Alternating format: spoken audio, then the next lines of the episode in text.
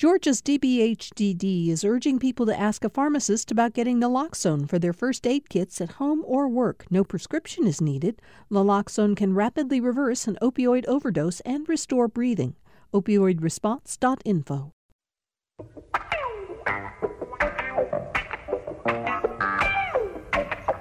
Welcome to Political Rewind. I'm Greg Bluestein from the Atlanta Journal Constitution, filling in today for Bill Nigut. Thanks for joining us. A reminder that you can log on to the GPB News Facebook page right now and not only hear us, but you get to see us too. We'll monitor your comments there, and you can also comment on our Twitter page at PoliticsGPB. Let's meet today's guest. Kevin Riley is the editor of the Atlanta Journal Constitution and also my boss. How's it going, Kevin? I don't get this arrangement. I'm the boss, but you're in charge of this show. I don't, I don't know about this. I Greg. like this. It's I could- good to be here, though. I could get used to this. Uh, State Representative Mary Margaret Oliver is a Democrat from the 82nd District representing Decatur and DeKalb County. She just got back from a trip to Colorado. It was fun. Yeah, I'm jealous. Um, although I've been off for the last two weeks or so, so I can't be too jealous. And making his debut appearance on Political Rewind is State Senator P.K. Martin, representing the 9th District, which is Lawrenceville and parts of Gwinnett County. Thanks for joining us. Yeah, th- thanks for having me. This is your, it. your freshman appearance. Um, so let's start. Let's get right to it. Let's start with the fundraising numbers in the state's mostly most closely watched race, which is the Senate race. David Perdue came out a couple days ago and said um, he raised about two million dollars over the last three months. He now has nearly five million dollars in the bank. Meanwhile, the lone Democrat who has announced so, far, Teresa Tomlinson, had about five hundred thousand dollars in fundraising. That's nothing to sneeze at but it pales in comparison to the bigger hauls from Democrats in other competitive states who have raised seven figures so far. So I'll start with you, Representative Oliver. Should, should Democrats be worried? No. Teresa Tomlinson is a fabulous candidate. She started late because of the Stacey Abram timetable. We, she, uh, Teresa Tomlinson, Mayor Tomlinson, and I were all waiting on Stacey Abrams' decision. That pushed her back to start late. The fact that David Perdue has more money is is a given. The Republicans have infinite amount of money. They don't even have to ask for it. It just pours in. The people who are given the one top one percent corporations that were given enormous tax breaks are going to fund David Perdue. Nothing surprising at all. I'm the person who ran a statewide campaign and had the experience of calling 5,000 people asking for money. And raising a half a million dollars in two months is not a small feat. Uh, Georgia will be competitive. It is competitive. And Teresa Tomlinson is having uh, what I consider a very acceptable, even admirable start. Now she said she has to raise twenty-two million dollars. She said that multiple times on the record. That that's that's the that's the threshold she needs to reach, if not exceed. That's a lot. More money is spent on every campaign. Uh, Citizens United was a big mistake. Uh, United States Supreme Court case that has uh, taken many of the curbs off uh, fundraising. It goes up every year. It's a problem in our democracy, a significant problem in our democracy, and we all have to compete in a system where the moneyed folks are going to give money to the people that give them money back. So Senator Martin, I mean, you, you're looking at Perdue, a first-term senator who says this will be, if he wins the second term, it will be his last term. He's got uh, close alliances with tr- President Trump, with Governor Kemp, with a lot of the Republican power structure. But at the same time, you've seen the sort of creeping Democratic votes going from 45 to 48 percent. Trump won the state by five points, which is a lot more narrow margin than than Republicans in, in the past decade or so. Um, is he in the catbird seat, or is, does he have something to worry about? I would say that he is still the favorite going into the race in 2020. Um, however, I don't think as Republicans we can can take one one report and, and, and and lose that sense of urgency. And I don't think that his campaign will lose that sense of urgency. Um, I do think that that Teresa Tomlinson possibly has something to worry about. I know that other other candidates, uh, Democratic candidates in Republican states, have raised more than she was able to raise.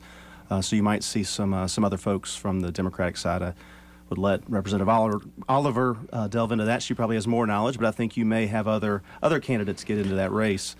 Um, but yeah, no, I, th- I think he still has to continue to work, and I think at every level uh, of politics, Republicans have to continue to work. You think there's any chance, either one of you, that Georgia ends up, the Democrats can't just can't get there, and the Republicans put all the money elsewhere where they have a better chance? These decisions are made week by week. Uh, in the last six months of a campaign. I remember friends of mine that ran for senator who were promised certain kind of federal support that all of a sudden didn't come through. Uh, those are decisions that we can't speculate about right now. I think our we're in a new political era.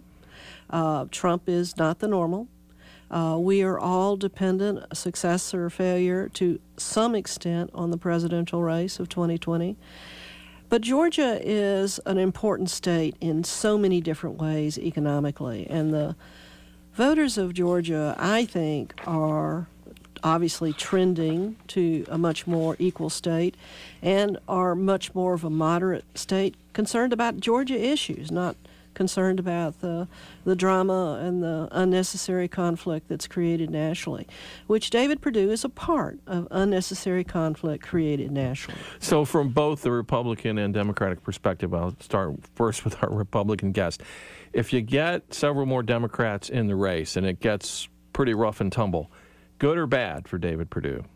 And I'm going to ask Representative Oliver the same th- to answer the same question.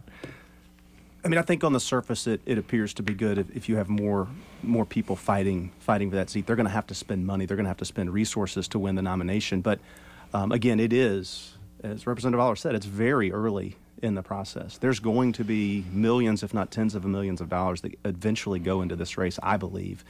Um, I think that, you know, when you look at the governor's race uh, last year, um, that you're going to see those outside influences start to put money in, whether it's from California or New York or other places, uh, to continue to try to put their values in Georgia.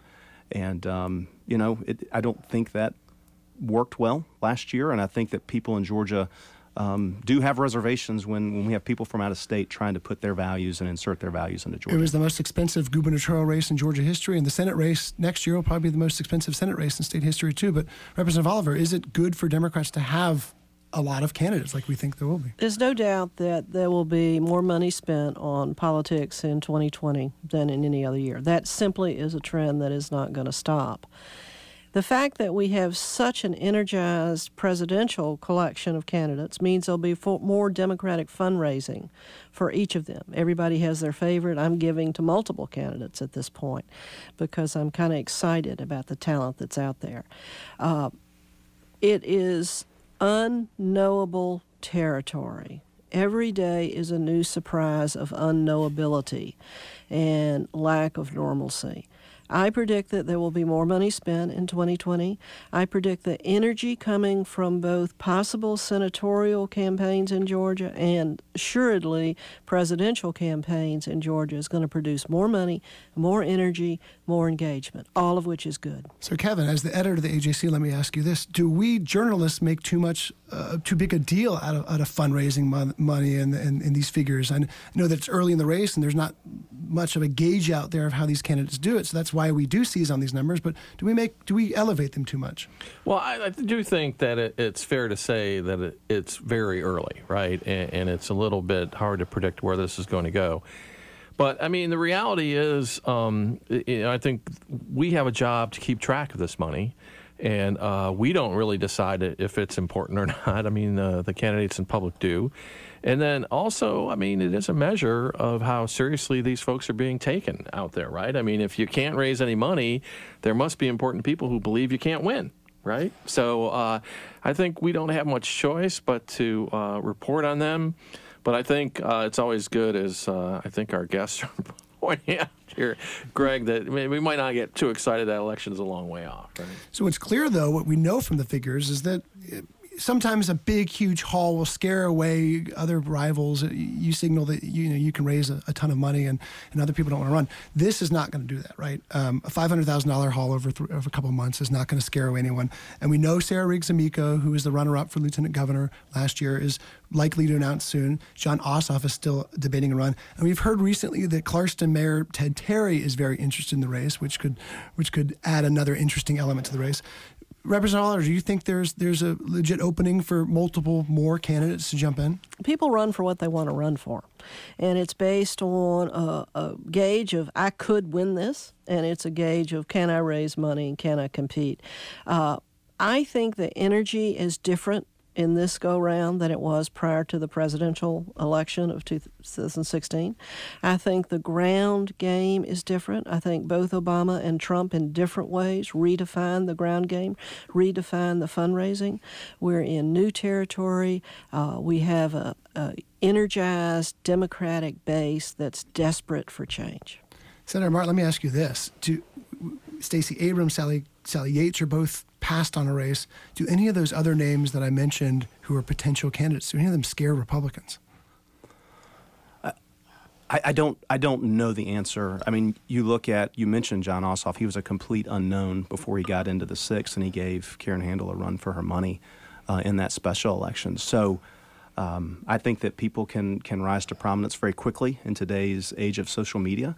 So again, to to to try to you know, sense, as I said earlier, our sense of urgency, if we place that on just a candidate, I think we'll be making, as Republicans, huge mistake. Uh, we have to continue to work hard every single day. Uh, there are other races that are going on too. When you look at the 6th mm-hmm. and the mm-hmm. seventh, that um, Republicans believe the sixth to still be in play, and um, of course Democrats think that the seventh isn't in play, and I think they both probably are. So there are going to be a lot of elections at every level of state government that are going to be up for grabs, and, and there has to be a lot of energy um, statewide. Oh, and trust me, because you're here, we're going to drill down into the seventh a lot more later. Um, but I want to ask you one follow up too. Do you do you think Perdue is legitimately vulnerable? No, no Republicans lost the statewide race since I think 2006 in Georgia.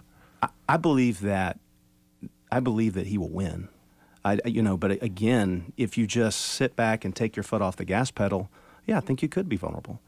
Um, you can't do it just by going through the motions. You have to get out there and do the work and uh, and talk to people and and and make sure you're getting out in front of people and, and convincing them that you're that right candidate to I mean, continue really to move us forward. Doesn't it really come down to something simple, at least with David Perdue, which is he's completely hitched his wagon to President Trump. So if President Trump comes through this election and can win Georgia, you have to believe that David Perdue would. And if the Democrats mount a serious challenge to Trump in the state and, and, and somehow Democrats win Georgia, then probably Perdue you could say he could lose.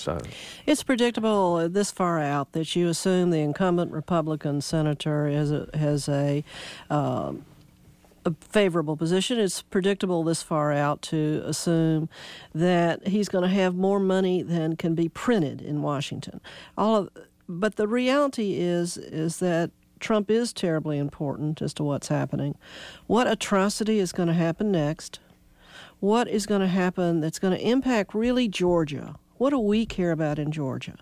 And what are the citizens of Georgia who are more moderate and more engaged and more ready for some change? What do they really want on the things that we cannot predict right now? Senator? Yeah, I mean, I think when you look at that, I think that puts Perdue in, in, at an advantage because I do think that Georgians are optimistic about the future. I know there was a poll uh, that I heard about um, driving in to work today that, that said 90% of Atlantans believe that Atlanta will continue to move forward in a positive way. They believe the economy is going to continue to grow and that the jobs are going to continue to grow, and it's a great place to raise a family. Um, and with people with that much of a bright outlook on what's going on in Georgia, I think it's going to have a, you're going to have a hard time convincing them to make that change. Those of us that live in Gwinnett and DeKalb might not have noticed the rising suicide rate of farmers in Georgia farmers in Georgia are very dangerous territory. What is our number one industry in Georgia? It's not the tourist industry of the Georgia World Congress Center and the growth of Gwinnett. The number one industry in Georgia is agriculture. What is the President of the United States doing to our farmers? And as Senate, as uh, Agricultural Commissioner Perdue said, he as he told the president, they can't live on patriotism alone. Even even Agricultural Commissioner Perdue said that. I'm concerned about the overall agricultural economy of Georgia. I'm concerned about the growth and the unrepresented people of Georgia, and I am positively reflecting on a new political engagement. I'm very happy for David Perdue to think that he has it wrapped up and that he doesn't, as he doesn't now, meet with constituents. He doesn't now do town halls. He doesn't now uh, address the many, if most, of the citizens of Georgia in any direct way. He sticks to the narrow lane of the Trump base. I'm happy for him to continue to do all that. Uh, and you mentioned earlier, too, as goes Trump, so goes Perdue. Odds are in Georgia they're hitched they're hitched together, and and, and, and Senator Perdue makes no illusions about that. He is very tightly bound to, to President Trump. And what's the wild card in this this year though is that Democrats will seem like they will seriously contest the state. We've already had more than a dozen visits from the 20, 23 or so candidates out there, um, and they say they're going to start staffing up and spending real real money in Georgia. Does that change the equation in 2020? I mean, I think in 2018 you saw a, a huge amount of money spent in Georgia. Um, it's not going to be new to 2020 to 2018. I mean, there was a massive ground game, so I think that um, that they have to if they want to win Georgia. Um, and Republicans have to do the same thing. They have to make sure that we have to make sure we're staffing up, make sure that we have our ground game ready to go, um, and we should be starting now to make sure that we're we are not taking it for granted because we cannot take things for but, granted. But one of the questions I always have about this is when we talk about money and the and how it's spent, it used to always be about television advertising, and I think we're starting to see that a it's moving away from that. You know, both of you have mentioned ground game. And the second thing about that, that means it needs to not only be spent in different ways, but often earlier than it's typical. And preferably on newspaper ads. Sonny Perdue beating uh, Roy Barnes on that very surprising election, I think, changed the definition. Changed the anybody that tells you it's all about television is not telling you the truth. Sonny Perdue spent five, six million dollars. Roy Barnes spent twenty to forty million dollars, depending on whose pot you count. Uh, that showed you that the absence of a ground game has changed. Clearly, Obama's uh, fundraising, social mobility, social media kind of a campaign changed the game. Every and Trump now has changed the game based on the daily uh, drama. Let me just say that drama, drama, not use a harsher word. Uh, I don't think that anything's knowable. What is going to happen in the next uh, 16 months is is to me, who's been involved in politics a long time is simply not predictable. But there is an engagement on the ground. There's an engagement nationally focused on Georgia. Georgia is a swing state, and I hope David Perdue takes it for granted. Let's let's shift gears a little bit and talk about. We have an interesting new poll from the from the um, National Republican Congressional Committee. So you have got to take it with a grain of salt. So let's keep that in mind. But it the finding that leapt out to me was that 60% of voters in the 6th district oppose impeaching Trump, and 56% of those are independents. I don't think Lucy McBath's, uh, the incumbent Democratic representative there, I don't think she necessarily disagrees with that. I, I, ran those numbers by her campaign, and, and they essentially said they haven't polled that, but it, it makes sense. They, they, they're seeing similar trends out there, which explains why she has not joined the movement to call for President Trump's impeachment, but instead has called for more investigations. You're in a swingy district, Senator Martin. Um, do, do you think that, that the topic of impeachment can is trouble for Democrats in those competitive areas, like in the like in the Metro Atlanta suburbs. I, I, think it. I think it speaks very well to the the far left, more liberal areas of our state. I think those people that truly hate President Trump, no matter what he does, they want him gone, any means necessary. And I think it speaks to that group. I think when you move to the more moderate districts, I think people see it more of as a um, political stunt, more so than as a, a real way to get him out of office. Uh, and I think that they'll see that. They'll see their tax dollars being spent on that and on the proceedings of impeachment. And I think that would spell trouble. You see it with, with Nancy Pelosi um, trying to push off these, these pushes for impeachment. I think she understands it too. And I do think it does hurt. It would hurt Democrats in some of these swing states if they move forward. Representative, on that note, are you are you hearing from Democrats in your district and elsewhere that that uh, frustration that more d- Democrats in the House have not jumped on, embraced this issue? I'm not hearing that. Uh, I'm hearing that President Trump needs to be defeated. And uh, my energy and the folks I talk to are focused on defeating him, the people of the United States of America, defeating him, even you know beyond the three million people more than voted voted against him last time. Uh, that he needs to be defeated. The impeachment is a political process that is going to be problematical for both Democrats and Republicans if it continues to be a totally partisan issue. Uh, I remember Watergate. It was not a partisan issue, it was a bipartisan effort. And as Nancy Pelosi, I think, smartly has and intuitively and with real leadership has said uh, if we don't have a bipartisan discussion and leadership on impeachment, it's probably not the time yet.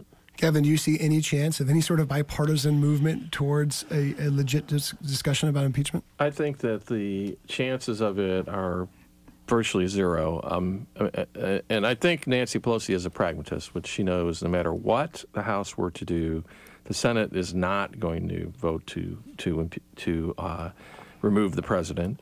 And then the argument that well, if we start impeachment proceedings, that will um, make it easier to gather, uh, you know, investigatory evidence that may or may not, you know, we would, whether or not we would file charges against the president. But I think in the public's mind, that all sounds like the same thing, mm-hmm. and it sounds like partisan stuff.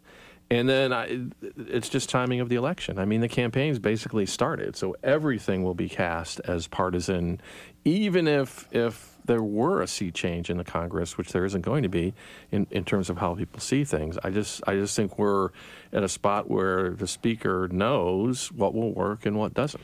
Uh, no offense to Mr. Bluestein, but my favorite AJC employee is Michael Luckovich. No offense, gentlemen. Or Kevin. or Kevin. and Mr. Luckovich's cartoon yesterday of the Attorney General giving a thumbs up to the President of the United States shooting somebody on Fifth Avenue and saying, it's okay, go ahead and shoot somebody on Fifth Avenue. Uh, you can do anything you want to. That sentiment, as long as that's held by the Republican base or the Republican leadership, either way, is highly dangerous. I don't think that fair minded people of the United States, and particularly fair minded people in Georgia, are going to tolerate every single bad act that President Trump carries forward. Senator, do you hear about this in, in your district? Is this something that's on the tip of the tongues of a lot of your constituents? You're still talking impeachment? Mm-hmm. Yeah, I not not really. Um, I mean, you still you see it in social media from time to time. You see some people that are very passionate um, who believe it's the right move. Um, again, as Kevin said, I mean, it's it's the reality is that it's not going to pass in the Senate in the current situation, and um, so I think people are going to see it as politicians in D.C. continuing to talk, continuing to be very political, hyper political, and not solving problems that the U.S. faces and not solving problems that Georgia faces, and they're going to look on that probably as highly unfavorable. We're about to hear a lot more about it next week when Robert Mueller testifies to two different um, House committees uh, about his findings and his reports. So, Same day. So get ready. Well, let's get our first break out of the way real quick. Coming up, we're going to talk about Senator Martin's backyard of Gwinnett County and a debate about open records in the General Assembly.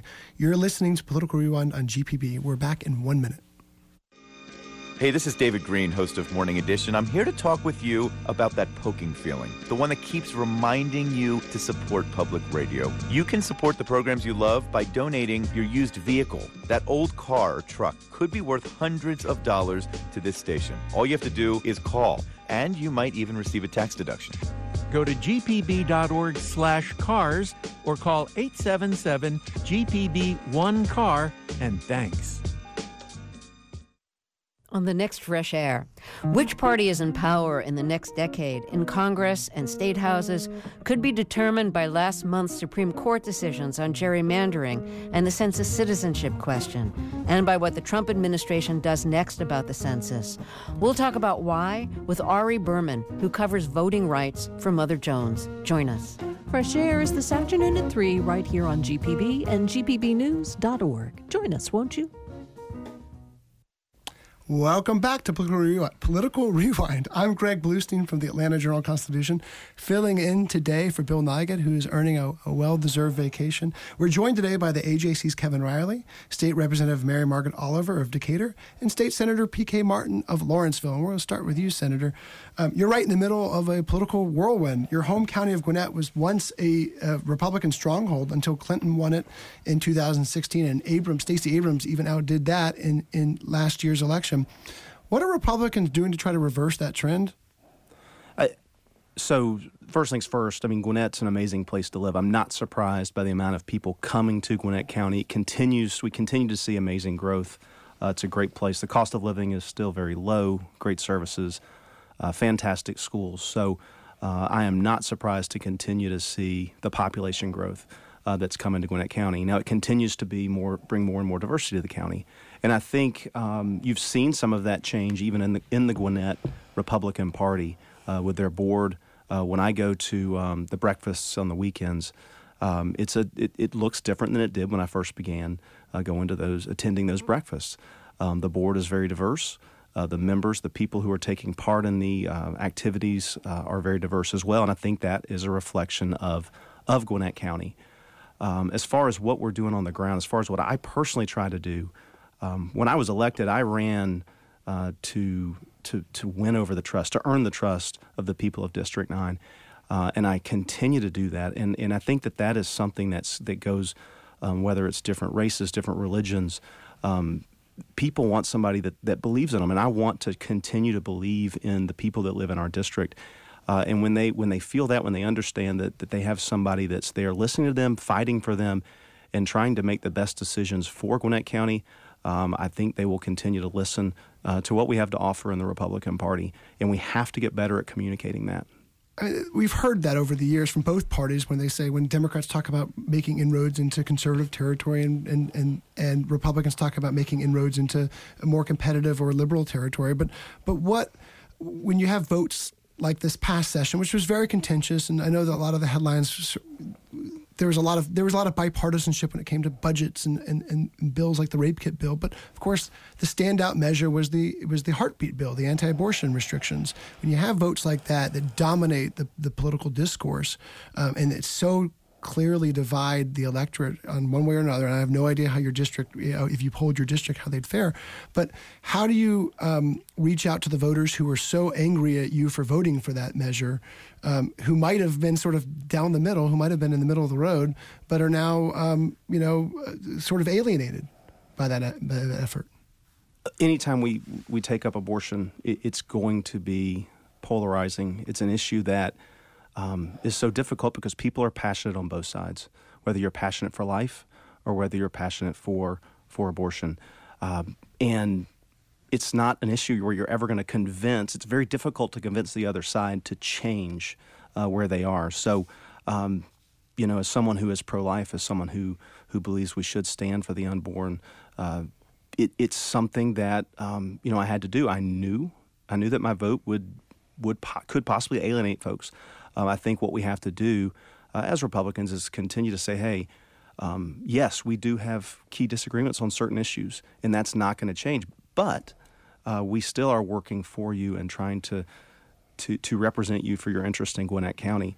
Um, you know, when you look, you go back to you know how do you make those inroads with with minority um, with minorities for as, uh, from the Republican Party? I said years ago that we have to stop just trying to reach out to people of different cultures and different races. We have to give them a seat at the table within the party. And you've seen the Gwinnett Republican Party do that when you look at their board and you see African Americans, you see Asians, you see Indians who are actively taking part in the process now of the party. And I think that they will be much more effective at, at reaching out and, and explaining uh, what it means to be a Republican and, and, and to, to fight for more individual liberty.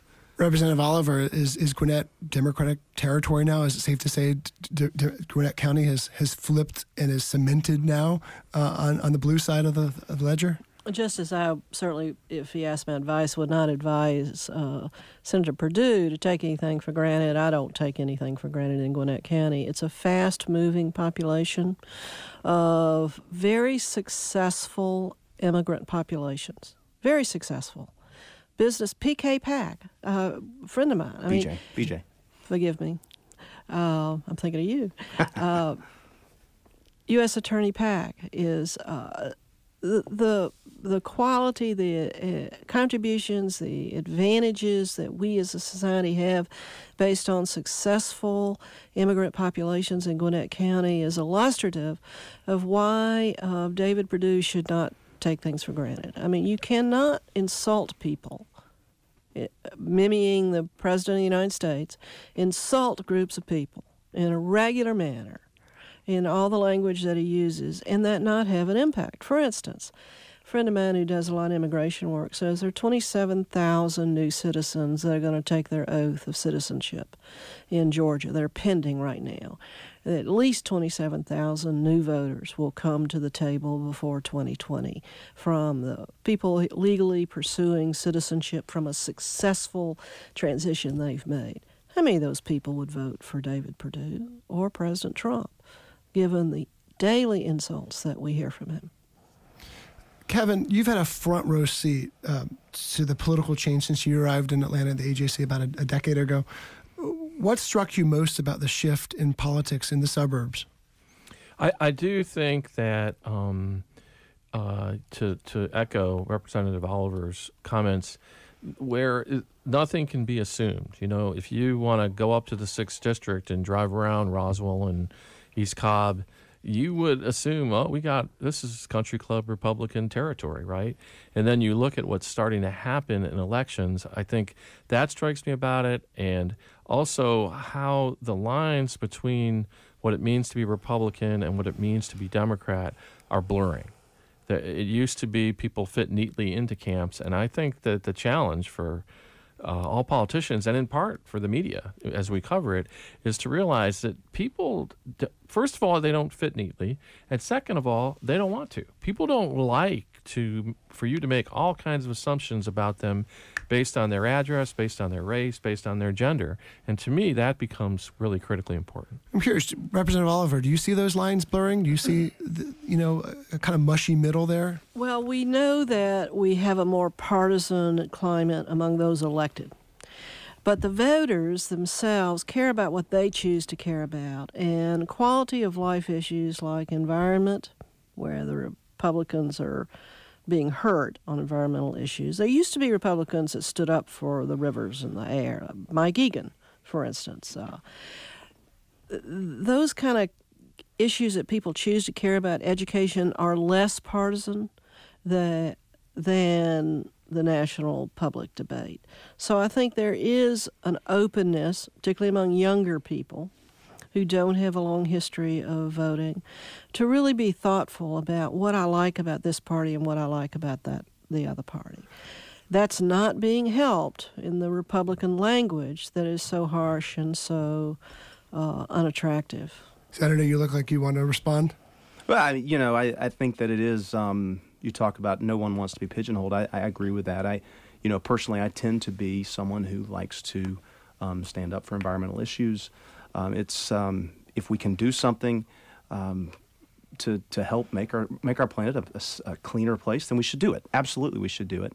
Um, when you look at other um, other things across the board, uh, you know there are a lot of issues that we can come together around, and I think one of those things in Gwinnett County is education. I think it's incredibly important to people that are moving to Gwinnett. Uh, they have, um, I would say, not arguably the number one school district uh, in the state, but I would get a lot of trouble with um, uh, with a lot Decatur. Of, with the city of Decatur and, and, and Cobb County and some of my other. Matter of fact, I'll probably be getting some text messages here shortly. But um, but they are award winning. Um, they've won the Broad Prize two different times. Um, and and I think that's very important to a lot of people. I think that Republicans and Democrats both see how important that is.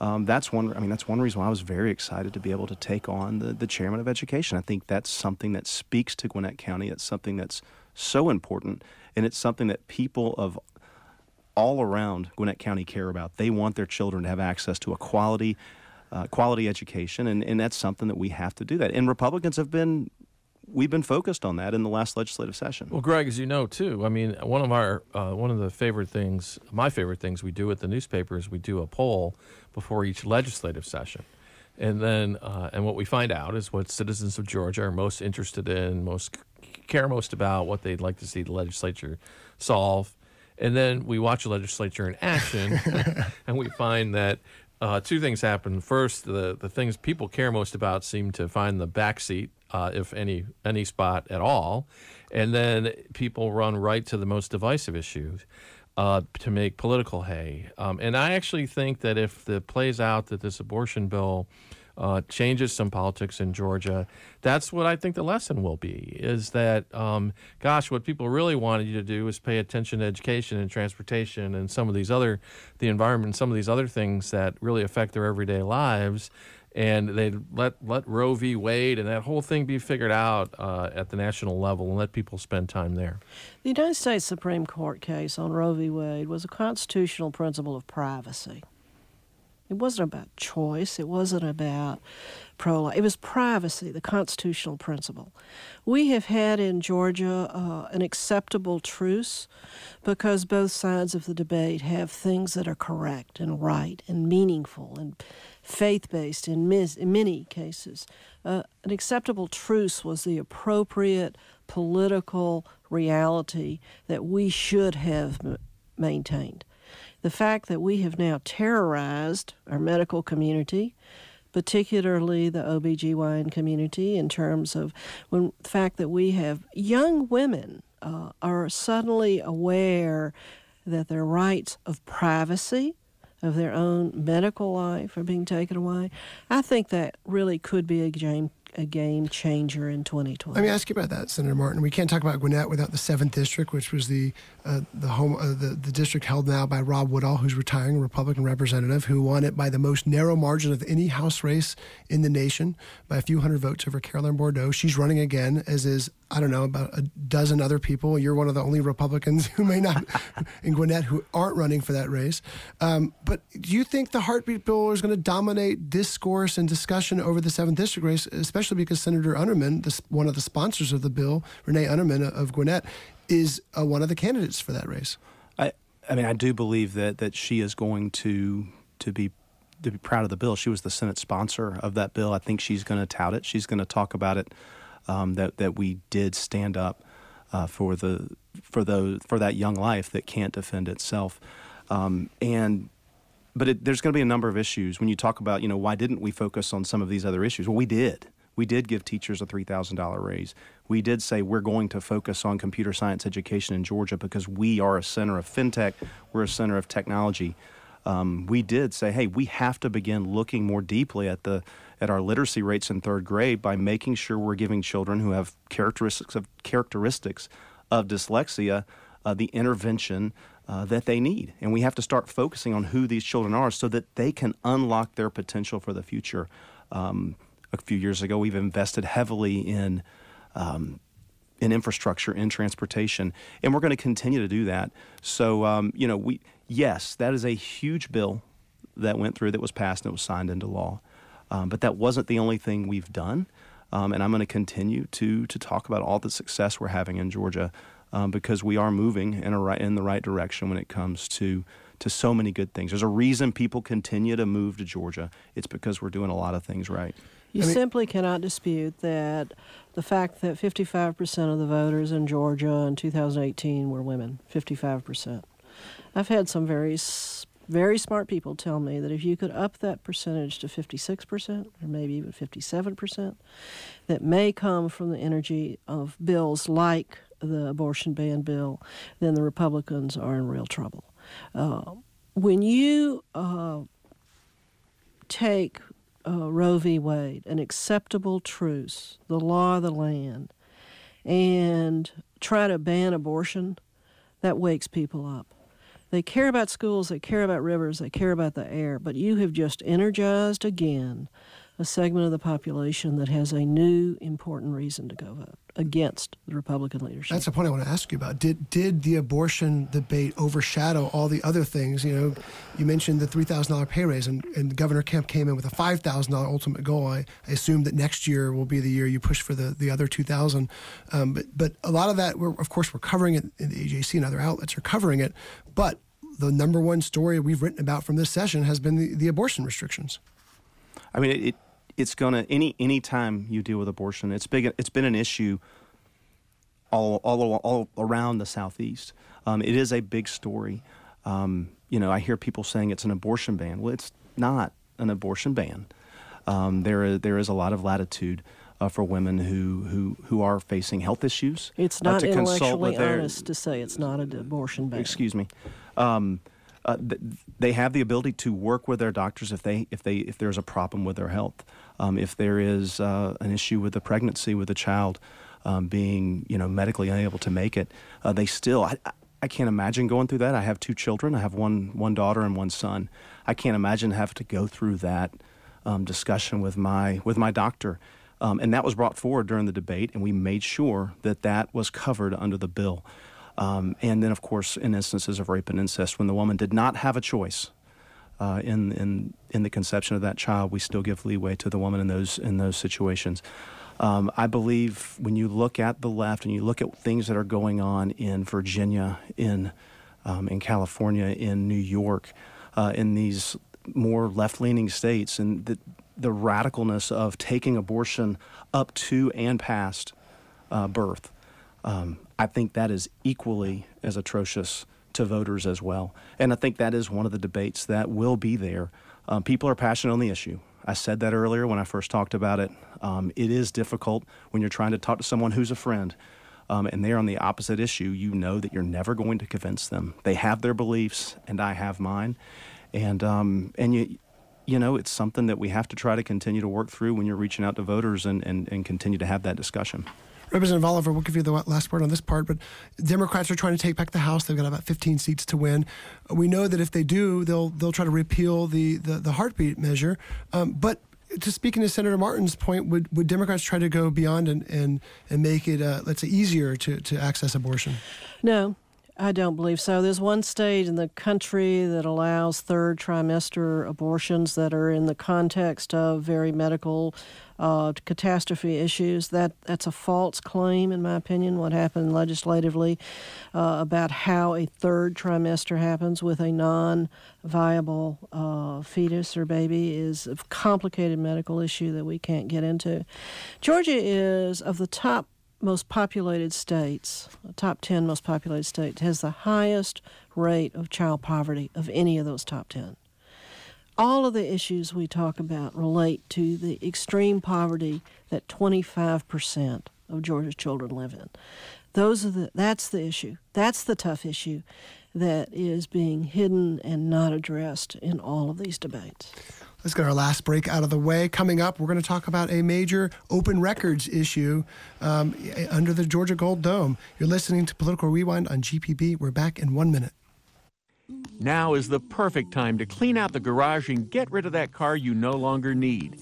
You'll face the coming months with a fresh start, and by donating your used car to GPB, you'll even get a tax deduction. Call 877 GPB 1 CAR or donate securely online at gpb.org/cars. And thanks.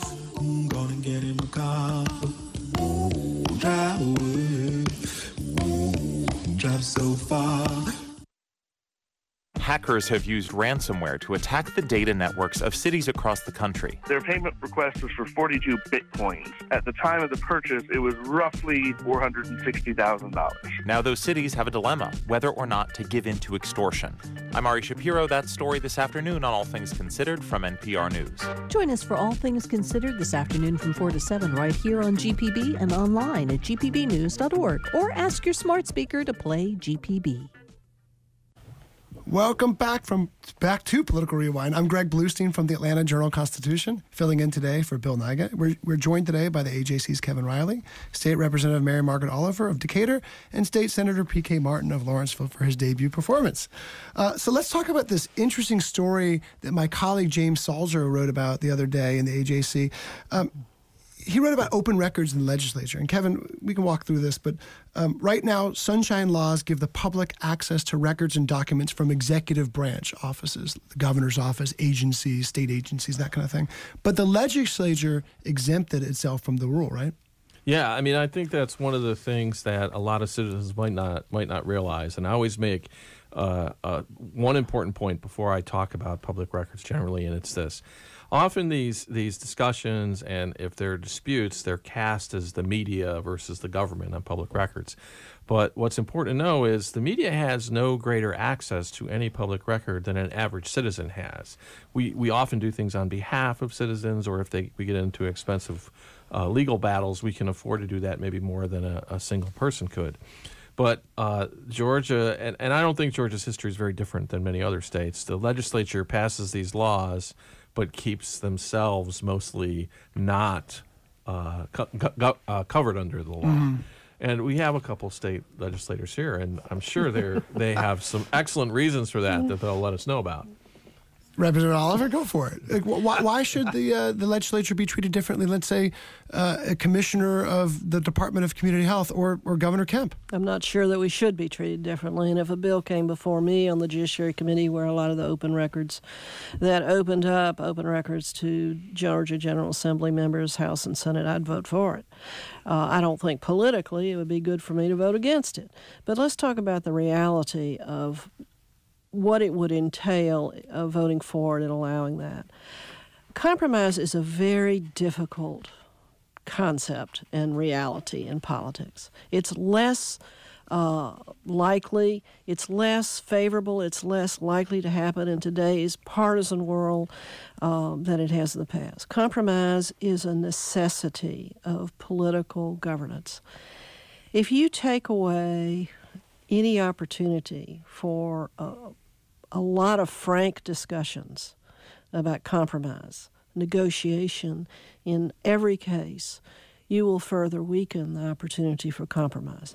I'll vote for opening it up, but I'm telling you there are consequences. And the other consequence is that all of us make little or big mistakes in our social media lives in our email lives. I teach occasionally, asked to teach uh, ethics course at law schools, and I spend almost half my time in those classes talking about emails and social media and the way the, the bar association and the courts are, are looking at the stupid things that people can say, particularly if they're at a party or had had something to drink or just made a stupid mistake.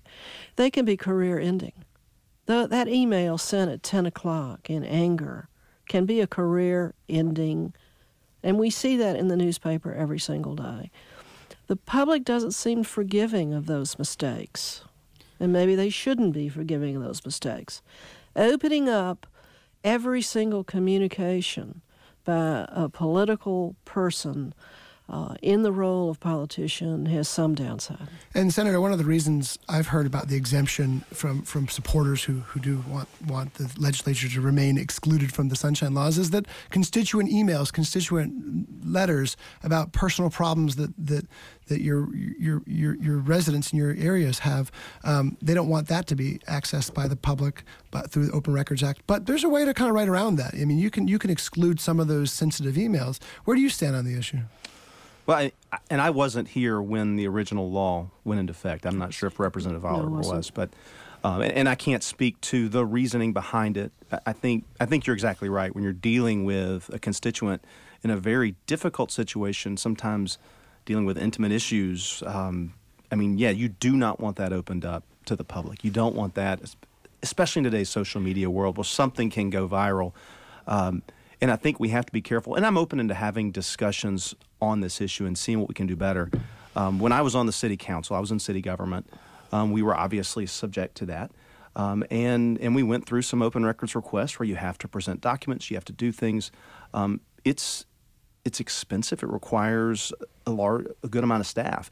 In the legislature currently, our staff size is not um, very large. I think we run a very lean legislative branch when it comes to staff. I think we would have to obviously change the way that we operate um, in order to um, to see something. But that you know, if we want to have that discussion, I'm open to it. In the Senate, we have become more transparent since I was elected uh, five years ago.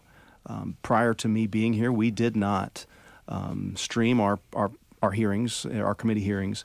Um, and we've gone through now. We do live stream those hearings. We also keep those on the website for people to do to to make sure they can see that. So we've been more open um, in that process. I know in the article it mentioned that um, the Senate office also is does give out. It's not like we shut everything down. We do give out expense report records and things like that. So um, um, I know that the House has been streaming their meetings longer than the than the Senate did. Um, the House was a very good leader in that issue because I think that's important that people understand and know where these where these decisions come from. It looks like we've got a sponsor in the House and a sponsor in the Senate for the next good. I didn't session say sponsor. for even uh, uh, better access. I'll, I, and I will tell you this. I mean, I, I, as you know, I came here from Ohio, and and I and I think Georgia has better open records laws than, than a lot of states, and that. Uh, but I I never accept that reasoning about. Uh, constituent letters and that sort of thing. Governor Ted Strickland of Ohio, when I when I worked there, would make that argument as well, and and those kind of things could could be exempted. It's just that people kind of land there because uh, I think they, they that scares average people that they're letters. Do you think it's uh, a reasonable discussion that negotiation documents should not be public? I, you know, when the uh, when uh, w- the current law was revised in 2012, and, and Sam Olens was the Attorney General, that was a hot topic, right? Because, um, and and I think the way that exemption turned out, while not ideal, is that once the negotiations over, those those things are available rather than during because of how it might complicate those negotiations. Um, I, I always am suspicious of any ex, uh, exemption, but if it's thoughtful, then fine. I um, I like to be the the worker bee in the political process where I show up with the documents. I always find an advantage to me if I write the documents and show up with the documents. She who controls the first draft controls history. That's what you're saying. Uh, That's what I'm saying. Yeah. It's helped me in all the disadvantages I face in public if I do come with a draft. And I'm sort of thinking about my own personal process of, of political negotiation. It's about drafting things. And if all of that is public during the process, of course that's problematical. But even afterwards, um, I will be taking positions in a negotiation posture that are not my positions. And look, we we I, I did an open records request for Governor Kemp's emails the other day, and I found a draft of talking points he had delivered to the to the Atlanta Rotary. Um, I was at that event with with the boss over there, um, with Kevin, and he the for the first time he expressed a concern about the airport takeover bill that was such a big debate. He had stayed neutral in it. He hadn't had any public comments. So it was news when it at that event he uh, made remarks for the first time, sort of critical of, of that bill. But in his draft prepared remarks, he went way beyond that and said he was outright an opponent. He was glad it didn't pass, so on and so forth. So I did an article about it, and I got some pushback um, from some of Kemp's allies saying, "Hey, it's just a draft." And I said, "Well, sometimes it is just a draft, but other times when it's a prepared speech, even if he doesn't say it, if it makes news." That's when we have to kind of step in. Some and- of this thinking is, is my experience as a lawyer. What is is my strategy as a lawyer uh, revealed to the other side? That's a problem for me. What is my work ethic? What is my work process? What is my strategy? And to what extent is it helpful for me to be able to talk to myself privately and with other colleagues? I think we do have a, a breakthrough there. We have t- two sponsors for this bill next year. Um, but uh, we'll have to leave it there. Um, that will do it for today's Political Rewind. I'd like to thank our guests, Kevin Riley, State Representative Mar- Mary Margaret Oliver, State Senator P.K. Martin, and thank you for listening. Remember, if you missed any part of the show, or if you liked it so much that you want to listen to it again and again and again, you can find it on gpbnews.org or wherever you get your podcast. We'll talk to you again tomorrow at 2.